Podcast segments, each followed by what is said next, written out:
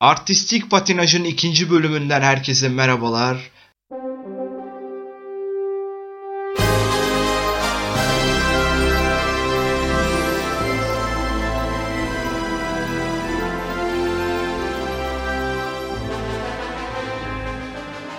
Ben Mehmet Ekrem Ceylan ve sevgili Eren Göktepe ile beraber tekrar karşınızdayız. Eren hoş geldin. Hocam hoş bulduk. Nasılsın? Teşekkür ederim. Bugün enerjim yerinde sayılır ya. Fena değilim. Seni sormalı. Valla e, sevgili Oğuzhan Bey'in bize koyduğu jeneriği dinledikten sonra e, enerjimin yerinde olmaması imkansız. Dünyanın en güzel jeneriklerinden birine sahibiz büyük ihtimalle. Sevgili Oğuzhan'ın ellerine sağlık diyelim. Final müziğinin de hakkını verelim. Ve aralardaki bazı şerefsiz amirim ya da olacak o kadar veya doktorlar gibi detayların da hakkını verelim. Geçen hafta şöyle girmiştik. Eren hatırlarsın dedik yani bu haftaki patinajımız nedir demiştik. Hı hı. Şimdi o çok doğru bir tabir mi diye düşündüm kendi kendime. Acaba bu hafta da öyle demeyip bu haftaki artistliğimiz nedir desek daha mı iyi olur? Çünkü sonuçta artistik yapmaya geldik buraya yani. Ya evet artistlik yapacağız bu bir gerçek ama patinaj diye de yorumlayabiliriz. Sonuçta e, yaptığımız bir noktada da patinaj çekmeye benziyor. Onu da inkar etmemek lazım. Sen galiba bu haftaki patinajımızı bu vesileyle sormaya çalıştın. Doğru mu anladım? Doğru anladın. Sormaya çok çekindim, utandım. Başka bir yol denedim. Sen de işte zeki bir adam olduğun için o yolu maalesef anladın. Geçiremedim sana bu konuda diş. Hadi anlat artık. Hayırlı olsun iş. Çok. Falan. O kafiyede yapıyorum ama çok Nefis, saçma bir kafiye. nefis. Umarım kurguda atılır. Hocam geçen hafta aslında ufaktan bahsetmiştik. E, Scorsese dedemin Marvel filmlerini eleştirisinden bahsetmiştik. Dilersen onu bir hatırlayalım. Çünkü bu bölümümüzde Martin Scorsese ve Marvel eleştirisi üstünden kendisinin sinema tanımını konuşmaya çalışacağız dilimiz döndüğünce. E, geçtiğimiz yıl The Irishman çıkmadan önce Martin Scorsese e, Empire dergisine bir açıklamada bulundu. Açıklamayı ben direkt onun ağzından okuyorum çok lafı gevelemeden. Marvel filmlerini birer sanat eseri olarak görmeye çalıştım. Bunu yapmayı denedim. Ancak bunlar sinema değil. Açıkça söylemem gerekirse aklıma gelen ilk şey filmin şartları içerisinde ellerinden gelenin en iyisini yapmaya çalışan oyuncular ve bir eğlence parkı. Bu yapımlar insanoğlunun duygusal ve psikolojik tecrübelerini diğer insanlara aktardığı sinema filmleri değil demiş. Ee, herhangi bir yanlış e, tanımlamaya veya kelimeye denk geldin mi bu kısa açıklamada? Belki hani eğlence parkı yerine sirk deyip böyle daha da sansasyonel bir açıklama yapabilirdi. Yakışırdı dedeme. Ya bence de onun o aksiliğine yakışırdı ama e, en ufak bir yanıldığı nokta olduğunu düşünmüyorum. Hatta bunun üstüne bu açıklamanın üstüne e, tartışmalar artınca çıtayı da yükseltti dedem ve sinema salonlarının yöneticilerin sürekli bu filmleri yayınlamasını da eleştirdi. Ee, üstüne de farklı bir makale yayınladı neden böyle yaptığına dair. Ona da ona geçeriz. Ona geçmeden önce e, ben senin de bir e, sinefil olarak dedemin Martin Scorsese'nin bu açıklamaları hakkındaki düşüncelerini alalım. Sohbetimiz de başlamış oldu zaten. Başlamış oldu evet. Ee, önce ben şunu söyleyeyim. Hani demin sirk dedik aklıma meşhur Atari dönemlerinde sanırım ikimizin de tevellüdü yetiyor. Ee, Atari oynanan dönemlere henüz oyun konsolunun marka olacağı için adını söyleyemediğimiz e, oyun konsolunun önceki döneminde Atari oynuyorduk evlerimizde. Orada Sirkus diye bir oyun vardı. Böyle aslanlı kız ateşli çemberlerin içinden atlıyorduk falan. Hatırlıyor musun oradaki gerilim ve heyecanı? Hocam hatırlıyorum ve inanılmaz sinir bir oyundu ya. Yani özellikle o maymunlu sarkmalı bölümü ben bir türlü geçemiyordum. Ama çok tatlı bir müziği vardı. Eğer Oğuzhan bizi duyuyorsa o müziği de koyarsa çok mutlu olurum ben. Koymazsa da canı Ben de sağ çok mutlu olurum. Nostalji gibi nostalji olur. Ayılır bayılırım yani.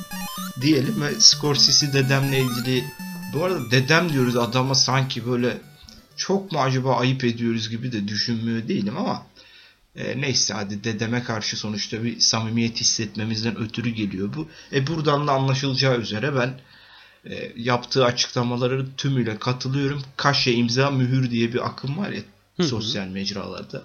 Aynen onu diyorum ben de. Kaşe imza mühür. Ve insanların göz ardı ettiği asıl şey bu, şu.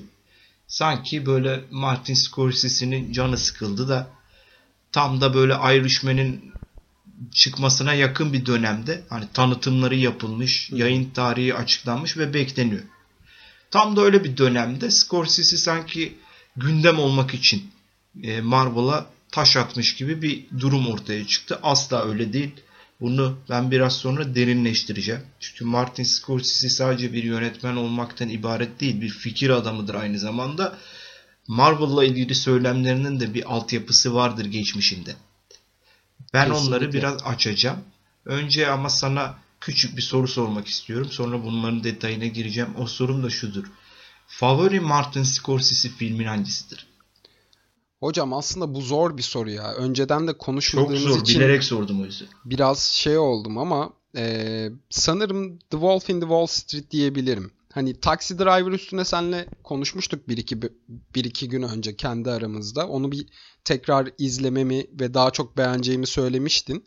Ama hem Scorsese'nin bu yaşını aldıktan sonra çektiği filmleri ben çok seviyorum. Yani o e, The Wolf in the Wall Street'i gözünüzde canlandırabilirsiniz sevgili dinleyiciler. İnanılmaz bir anlatı ve çok iyi bir e, yönetmen filmi olduğunu düşünüyorum. Oyunculuklara zaten diyecek veya bok atacak bir insan değilim sümme aşağı. Ama e, Zindan Adası ve The Wolf in the Wall Street arasında gidip geliyorum desem yalan olmaz. E, Senin sen nedir bak? Seninkini de merak etmedim değil. Ben senden ayrışıyorum. Şöyle ayrışıyorum. Tabii ki bu bahsettiğin iki filmin ben de büyük hastasıyım diyebilirim. Seviyorum yani bu iki filmi de ama biraz daha sen modern örnekler verdin. Hı hı. Daha yakın tarihli.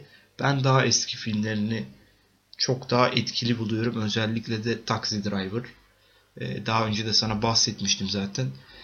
Ve de ben After Hours diye bir filmi var. Çok da bilinmez böyle inanılmaz bir muziklik vardır o filmin içinde. İzlemeyen herkese o filmi tavsiye etmiş olayım. Gerçekten çok keyifli bir film. Ee, çok enteresandır yani. Bunun yönetmeni Martin Scorsese demezsin yani. Çünkü daha farklı bir tarzı vardır. Kendisi zaten yapmış olduğu demeçlerde Goodfellas'ı ön plana çıkarır. Ve Martin Scorsese deyince akla gelen de aslında odur. Goodfellas gibi yapımlardır. Hı hı. Ama After Hours'ta çok böyle kendi kalıplarının çok dışında çok deneysel bir şey var. Ve ben o deneyselliği çok sevdiğim için bilmiyorum ben her zaman böyle sinemada deneysel yeni fikirlerin her zaman çok sıkı destekçisiyimdir. Ama Marvel'lar hariç. Şu an bütün Marvel'cıları karşıma aldım. Ya Goodfellas'a bayılırım bu arada. Sözünü geçirdiğin iyi oldu. Çok sevdiğim filmler arasındadır o da. Ee, Marvel'cılar hariç yorumuna da şöyle bir katkıda bulunabilirim. Ben Marvel filmlerini senin aksine izledim. Çünkü e, kariyerimin bir döneminde uzun otobüs yolculukları yaparken bu filmleri bütün otobüslerde bulabiliyorsunuz ve izliyorsunuz. E, fakat Scorsese dedemin dediğine birebir katılıyorum çünkü hani sinemaya bir sanat diyeceksek eğer sanat mıdır değil midir o ayrı bir bölümümüzün konusu olsun. Ama diye dediğimizi kabul edersek e, Marvel filmleri hakikaten bir panayır, bir e, eğlence, işte bir çerezlik diye tabir edilen o sınıflamaya giriyor benim gözümde. Kaju abi kaju. Marvel filmleri kajudur. Tabii pahalı. Dediğin gibi kaju işte yani pahalı, egzotik. İri. Ağzında Aynen. tad bırakır. Ama demezsin ya ulan bir kaju yiyeyim falan diye de hayıflanmazsın hiçbir zaman. Bütçen yetmez zaten. Yetemez. Ee, buradan sponsor olmak isteyenlere de seslenmiş olabilir olalım. Eğer bize kaju sponsoru olmak istiyorsanız seve seve yeriz. Ben yerim şahsen. Marvel filmlerini de otobüslerde izlerim. Ama şunu sorarsan bana dersen ki Eren evde hiç izledin mi? Evde bir kere bile Marvel filmi açıp izlemedim. Ben DC evrenini daha çok seviyorum. Onları evde izledim. Ama DC evreninin de yine aynı Panayır serisinden devam ettiğini düşünüyorum. O zaman şimdi Martin Scorsese'nin biraz geçmişinde söylemiş olduğu, yazmış olduğu şeylere doğru bir yelken açalım. Şimdi geçen bölümde de bir kitap referansı vermiştik. Bir kitap önerisinde bulunmuştuk. Bu bölümde de ben bulunmuş olayım çünkü gerçekten çok faydalandığım, feyiz aldığım e, bir takım hususlar olan bir kitaptan bahsedeceğim şimdi. İnkılap yayınlarına ait editörlüğünü Hasan Aydın'ın yaptığı Ünlü Yönetmenlerden Sinema Dersleri adlı bir kitap. Şimdi burada Martin Scorsese bölümünde söylediklerini ben aktarayım dilim döndüğünce. Böylelikle o Marvel açıklamalarının da çok da böyle e, hengamede söylenmiş olmadığı biraz daha insanların zihnine kazınmış olsun. Şimdi Columbia Üniversitesi ve New York Üniversitesi'nde ders verirken Scorsese bu, bu şekilde bir notlar alıyor. Diyor ki öğrencilerin bazı sorunlarını gözlemledim ben. Genelde şu sorunla karşılaştım. İşte yönetmen filmi aracılığıyla ne iletmek istiyor? Hatta bu sorun kameranın nereye yerleştirilmesi sorusunu sorar sormaz ortaya çıkıyor. Öğrencilerin artık açık bir şekilde yönetmenin kendine sorduğu o temel soruya cevap vermeyi beceremediklerini söylüyor Martin Scorsese. O temel soru da şuymuş. Diyor ki planın göstermesi gereken şey e, planın göstermesi gereken şeyi gösterebilmek için kamerayı nereye koymak gerekir? Yani Birçok genç öğrencinin ve genç sinemacının asıl sorunun söyleyecek hiçbir şey olmamasında yattığını düşünüyor Martin Scorsese. Bu yüzden e, bu tip filmler ya çok basma kalıp ya da çok karmaşık oluyor. Eğer film yapmak istiyorsanız kendinize gerçekten sormanız gereken ilk soru. Söyleyecek bir şeyim var mı sorusudur. Şimdi ben de sana soruyorum. Şimdi Scorsese'nin filmografisini bir kenara koyalım. Her birinde söyleyecek bir şeyleri var. Marvel filmlerinin söyleyecek bir şeyleri var mı? Varsa bu eleştiri yerini bulmuş bir eleştiri midir? Yoksa neden yoktur? Martin Scorsese'nin acaba onu mu gözleyip Marvel filmlerine böyle bir taş atma gereği duymuştur? Sözü sana bırakıyorum. Ya hocam şimdi Marvel filmlerinin söylemek istediği bir şey var mıdır? Çok emin değilim. Ee, biraz önce de bir söyledim. özür diliyorum. Hemen araya gireceğim. Tabii ki, Aslında tabii ki. şu çok özetleyici olabilir. Sen demin dedin ki Marvel filmlerini bir dönem yolculuklarda giderken izledim. Bu aslında bir şeyin itirafıdır. Neyin itirafıdır? Zaman geçirmek için izledim. Bana bir şey katsın diye değil. Tekrar Kesinlikle. seni böldüğüm için özür diliyorum Eren'cim. Gözlerindeki o ışıltıyı kaybetmeden devam et. Buyur. Estağfurullah. Güzel bir bölme oldu. Ee, ben de tam aslında aynı yere gelmeye çalışıyordum. Yani söyleyeceği, vereceği mesajdan ziyade yani Luna Park'a neden gidersin abi? Hayatının e, dersini almaya, hayatına bir şey katmaya değil. Gidip o panayırdan, o eğlenceden yararlanıp akşamını, gününü güzel geçirip eve dönüp uyuyup ertesi gün o berbat monoton hayatına devam etmek için gidersin. Marvel filmlerini de panayır diye isimlendiriyorsak eğer e, burada bir Martin Scorsese dedemin çelişmişliği yok. Evet söyleyecek bir mesajları yok aksine güzel bir eğlencelik sunuyorlar sana. Zevkine hitap eder veya etmez. Ben Marvel'ı bir de şu yüzden sevmiyorum. Yeri gelmişken onu da söyleyeyim. Ee, herkesin çok havalı olduğu ve sürekli komünist tokatladığı e, evrenleri beğenmiyorum. DC o yüzden bana biraz daha çekici geliyor. Biraz daha karanlık bir evreni vardır. Daha psikolojik sorunları olan süper kahramanlara sahiptir gibi gibi. Ve e, Martin Scorsese'nin aslında çelişmediğini şuradan da anlayabiliyoruz. Bu biraz önce okudum, benim okuduğum açıklamalarından sonra e, yaklaşık 1-2 ay sonra New York Times'ta bir makale yayınladı. E, isteyenler onu altyazının sitesinden de okuyabilirler. Buradan arkadaşlarımıza da selam yollamış olalım. E, şöyle bir şey diyor orada Martin Scorsese. Senin okuduğun notlar büyük ihtimalle yıllar yıllar öncesine ait. Ama bu e, New York Times'ta yayınlanan makale hmm, bu Marvel eleştirilerin ardından yayınlanmış bir makale. Şunun altını çizmeye çalışıyor. Marvel filmlerindeki oyunculuklara saygı duyuyorum fakat e, bana verdikleri mesajı beğenmiyorum. Benim öğrendiğim, büyüdüğüm sinema çevresinde ve kendime geliştirdiğim sinema dilinde bu kalıbı kendime uygun bulamıyorum. Daha genç yaşlarda doğmuş olsaydım belki ben de bunlardan birini yapardım. Ama şimdi yapacak olursam e, Francis Ford Coppola'ya veya diğer büyük yönetmenlere veya benim sinemayı öğrendiğim kişilere kendi sinema dilime saygısızlık etmiş olacağımı düşünüyorum. Sinemanın ve sanatın anlatacak bir derdi olduğuna inanıyorum. Marvel filmlerinin de bu yüzden e, bir panayır olduğunu düşünüyorum gibi bir makale yayınladı New York Times'ta ve çok uzun, çok güzel, dolu dolu bir makale. Bunu da tekrardan tavsiye etmiş olalım.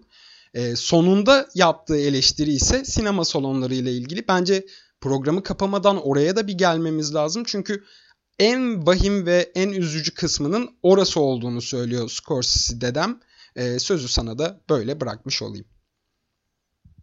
Çok doyurucu bir şekilde bilgilendirdin aslında. Makale gerçekten çok güzelmiş. Yani olabildiğince büyük bir açıklıkla e, ve çok temelsel bir takım ilkelere dayandırarak özür dilerim çok ilkesel temellere dayandırarak konuyu güzel bir şekilde özetlemiş. Tabi bu hani Marvel filmleriyle ilgili yapmış olduğu eleştiri gündeme geldikten sonra yaptığı bir açıklama. Ben daha hiç böyle bir şey meydanda yokken hı hı. çok öncesinden söylemiş olduğu bir şeyle destekleyeyim bunu. Bir şeylerle hatta. Şimdi yine vermiş olduğu derslerden birinde Martin Scorsese 60'lı ve 70'li yılların akımından çıktığını söylüyor. Yani hı hı. o dönemi de kişisel filmler yapma dönemi olarak özetliyor. Hatta bununla ilgili Hitchcock örneği var. Hitchcock hep gerilim filmi yapıyor olarak bilinir ama hı hı. aslında kendi kişisel mesajını gerilim filmlerinin arkasına saklanarak yapan çok usta bir yönetmendi diye de bir tanımlaması var hatta. Şimdi şöyle bir e, sözü var Martin Scorsese'nin. Diyor ki bir film ne kadar emsalsiz bir görüşün ifadesi olursa yani ne kadar kişiselse o kadar sanat eseri olma konumuna yaklaşıyor. Şimdi baktığımız zaman Marvel kısmıyla ilgili yapmış olduğu eleştiriyle bir tutarlılık sağlamış mı yıllar önce yaptı bu açıklamada? Evet sağlamış. Esasında yani bu demin söylediğim kısımda günümüz filmlerini yavan bulduğunun bir itirafı gibi bir şeyden bahsediyor. Bir de şu var, bu da önemlidir. Diyor ki bugün bana öyle geliyor ki diyor bağımsızlar bile büyük seyirci kitlesi çeken bir sinema yapmak istiyorlar. Küçük bütçeli filmler gördüğümde yönetmenlerin Hollywood'a gidip çalışmak için bir sınavdan geçtikleri fikrine kapılıyorum diyor. Esasında ben bu kısmı okuduğumda aklıma bir tane yönetmen geldi. Tabi muhtemelen ona taş atmıyor. Muhtemelen o yani Yorgos Lantimos geldi aklıma onu Hı-hı. açıklamış olayım. Yorgos Lantimos henüz hala Dogtooth ee, bir tane daha çok meşhur bir filmi vardı. Çok nasıl unutulur? Lobster. Evet Lobster. Lobster gibi bir filmi unutmuş olduğuma inanamıyorum şu an. Yani Yazıklar muhtemelen olsun. Scorsese bunları söylediğinde Yorgos Lanthimos'un kariyerinde bu iki film vardır. Belki de yoktur. Yani Kutsal Geyiğin Ölümü falan gibi işlere henüz bulaşmamıştır ama bu yaptığı açıklamada işte küçük bütçeden Hollywood'a atlama benim aklıma direkt olarak Yorgos Lanthimos'u getirdi. Bilmiyorum sen ne düşünüyorsun. Diyeyim ve şöyle bağlayayım. Yani e, çok çok böyle derine inildiği zaman hani o algı bence bu argümanlarla kırılıyor. Nedir o algı?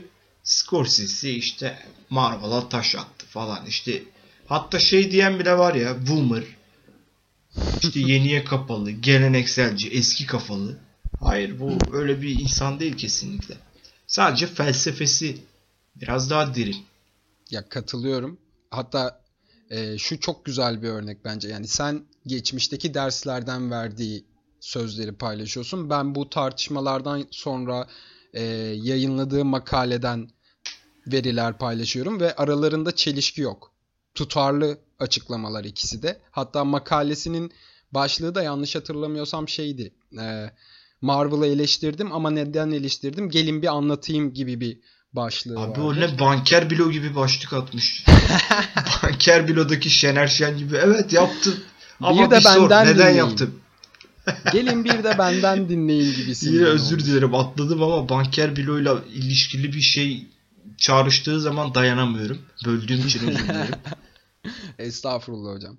E, bence şeyi atlamamak lazım. Bu özellikle boomer işte Marvel'a taş atıyor, filmine PR yapıyor denen kısma ben biraz ifrit oluyorum. Çünkü Scorsese dediğimiz adamın, benim öz dedemin ya herhangi bir bir PR'a ihtiyacı olabilir mi? Yani çalıştığı kadrolara bakalım, yaptığı filmlere, ödüllerine bakalım. Bu adamın zaten e, kendi sinema sanatından, kendi sinema anlatısından başka herhangi bir, bir kaygısı olsa bunu zaten başka yerlerden çok kolay bir şekilde finanse edebilir. Başka yerlerden çok kolay bir şekilde karşılayabilir. Bir kere o kısmı geriye bırakıp geriye atmamız lazım.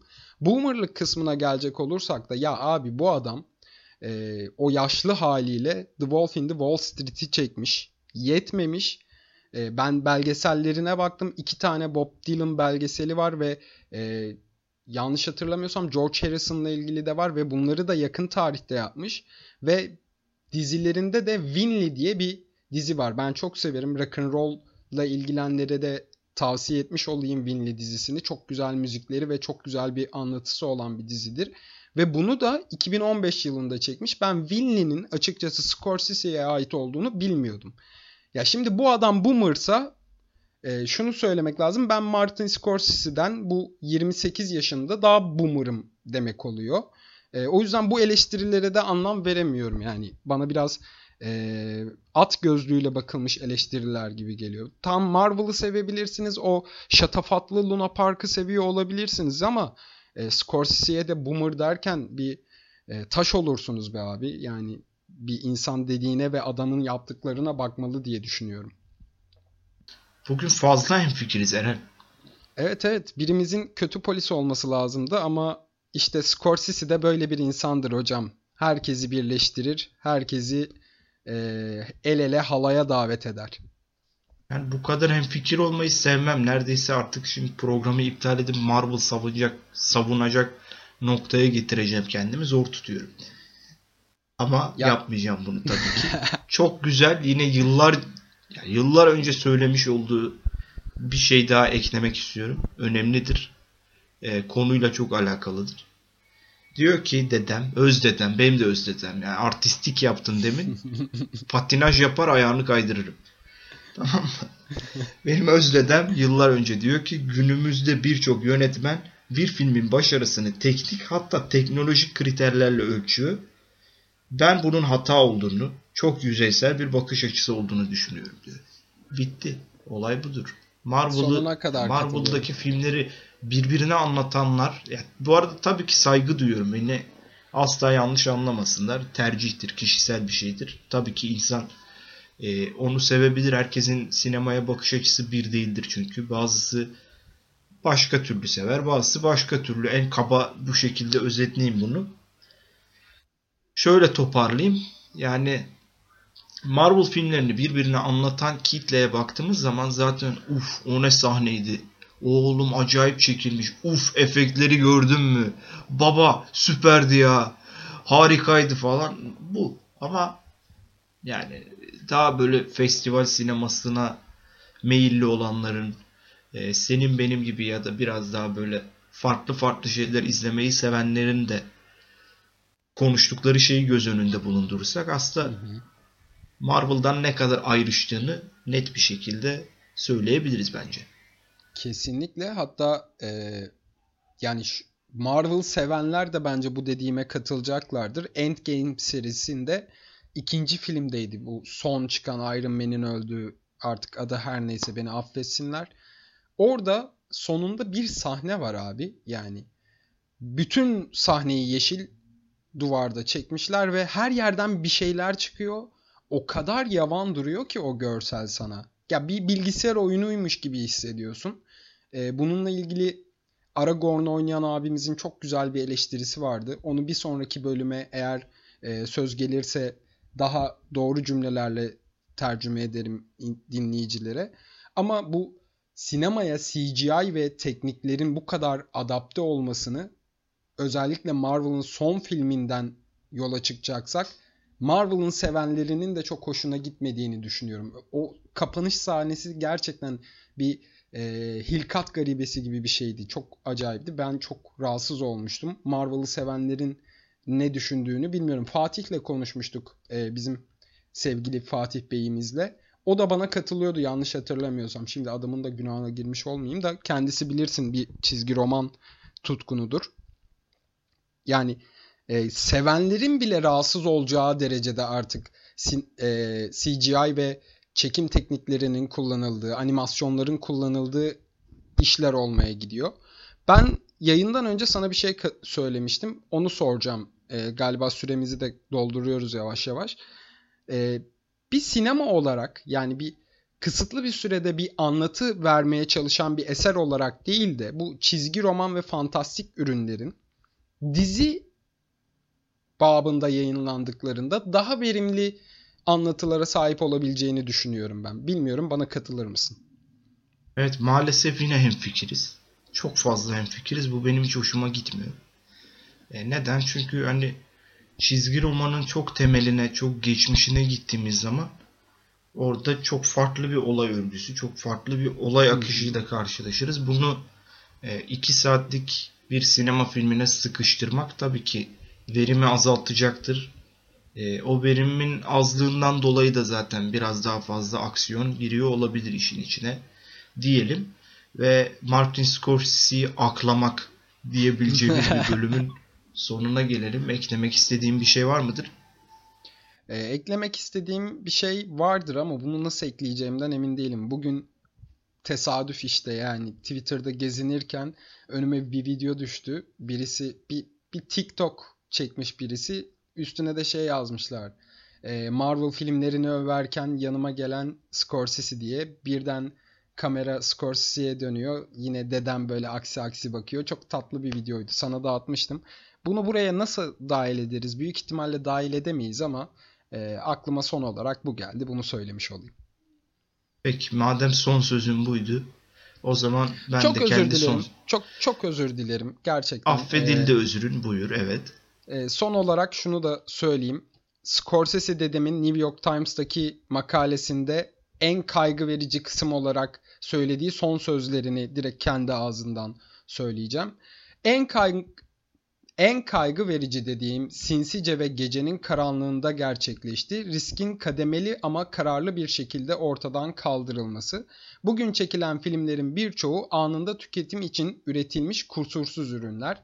İnsanlara hep aynı şeyler sunulur ve bu şey onlara durmadan pazarlanırsa tabii ki o şeyden daha fazlasını isteyeceklerdir demiş Scorsese dedem. Ve işte gerçek son sözün bu olmalıydı zaten. Bence bu kalibrede bence. olmalıydı. Ve bu senin son sözün olsun. Bu da benim son sözüm olsun. Artistik patinajın ikinci bölümü sona erdi. İlerleyen bölümlerde görüşmek üzere. Hoşçakalın. Hoşçakalın.